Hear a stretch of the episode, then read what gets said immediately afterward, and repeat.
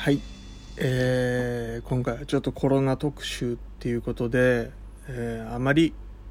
えー今あ話題として個人的にもあまり楽しい話とは思ってません。ただ、えー少し斜めから見てしまうとあの決してまあ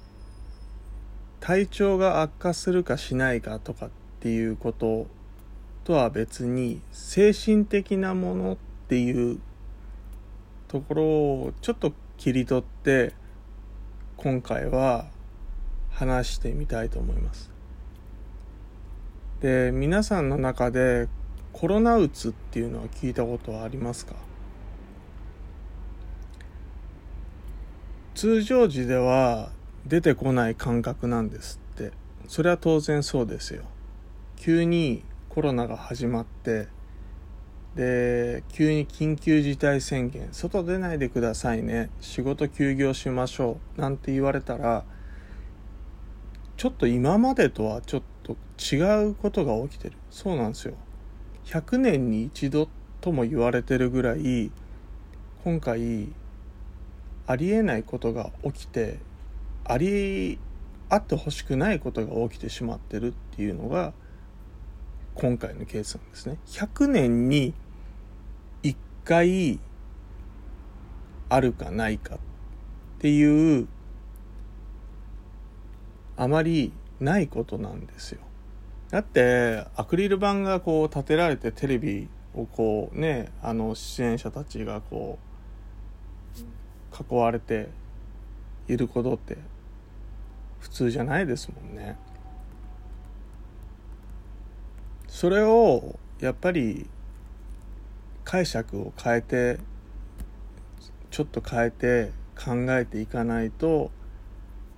いけない。これが新しい生活様式っていうふうに考えていった方がいいと思います。急激にあのお給料が減ったり急激に仕事がなくなったり職を失ってしまったりうん。そういう不安が常にこうつきまとってしまうっていうのはやっぱり普通ではないです。僕もやっぱり普通じゃないなって思うことはたくさんありますし例えばマスク一つにとってみてもそうだけどしてないとあっやっちゃったって思うことって今までなかったじゃないですか。ね。これからこの、えー新型コロナに対するワクチンやあお薬ができるまでの間どうやって対応していこうかっていう。だけど先の見通しが立っていないとかやっぱり考えて、えーしまう。例えばコロナウイルスによって肺炎で有名人が亡くなったり全世界で死者がどんどん増えていく。唯一の治療法がない。こうしたやっぱニュースを聞いたら誰でも不安を抱く。でこれをねやっぱり精神的なことの状態に置き換えてみるとコロナがやっぱり怖い。コロナになったらどうしよう。尋常じゃなく強くなっていってしまうっていうことはあります。でやっぱりコロナの影響でね会社をリストラされて死にたいっていう人もすごく増えてるんですって。今あの自殺者数っていうのを見たんですけど結構ペースがね10年連続で落ちてきてる中で、えー今、まあ、下半期に入ってきてる中であのやっぱり通常よりも多く多くなってるっていうのがだからコロナに感染する前に先にメンタルがやられてしまうっていうのがこれをこれこそが新型新型コロナウイルスの、まあ、感染拡大に伴ってコロナうつっていうのが本当日本の各地で増えてるっていうことをまずあの理解してください。で自分の症状を冷静に見つめてコロナはこれはコロナのせいだってまず自覚してくださいと。怖いっていうこの焦燥感。そうした気持ちはもうみんな感じてるんで。で決してそう感じてしまう私おかしいんだ。なんていうことは考えなくていいんですよ。不安とか焦りがね募れば気持ちが自然と落ち込んでしまう。夜も眠れなくなってしまう。当たり前です。その時にねあのきっとコロナによって自分はいつもより不安になってる。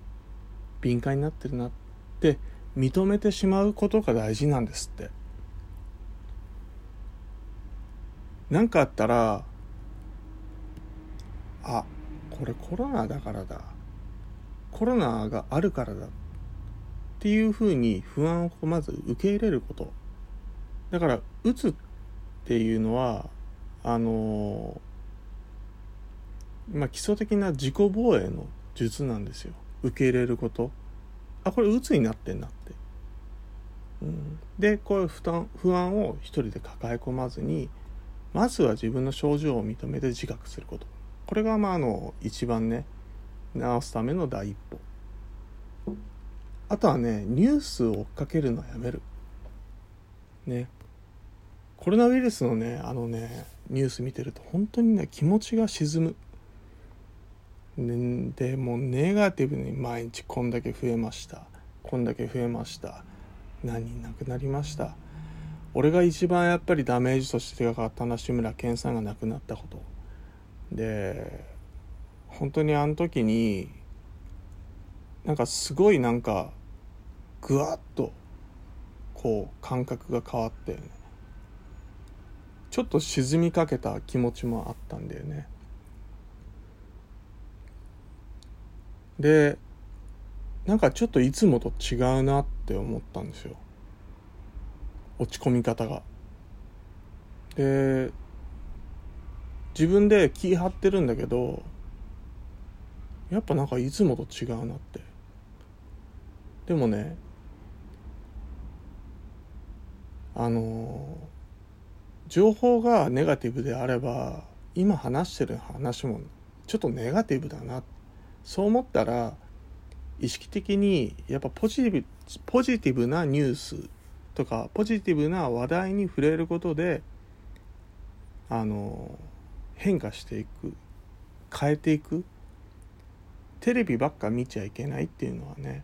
あのテレビっ子の俺からするとちょっと辛かったですけど。だけどあの見るものを変えるっていうこと。今まで YouTube とかあんま見なかったんですけどあの YouTube を見るようになったりとかね。なんかそういうこともある意味あのまあ大事なんですって。で外に出れないっていうこと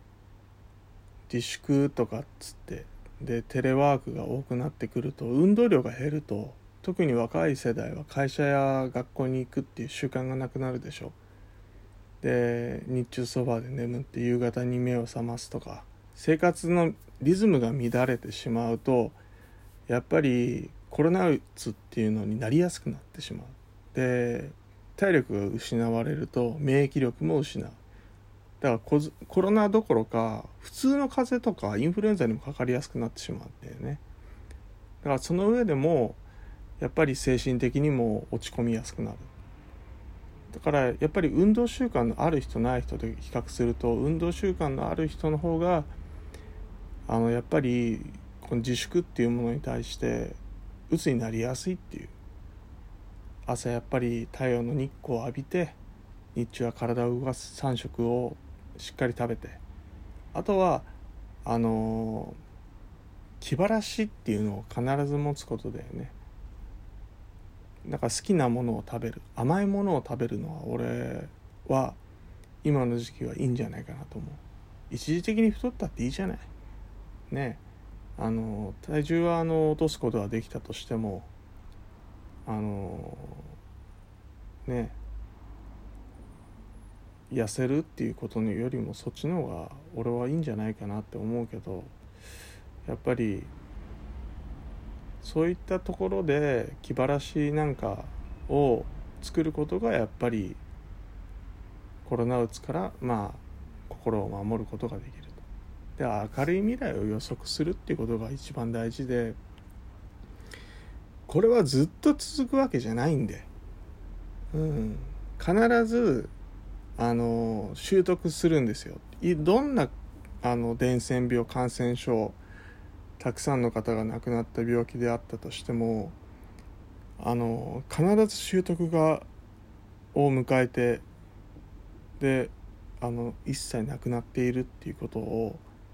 考えたら耐えるっていうよりも今はあの明るい未来を想像しましょうと。それが次のステップにつながっていくんじゃないかなと。で何事にもね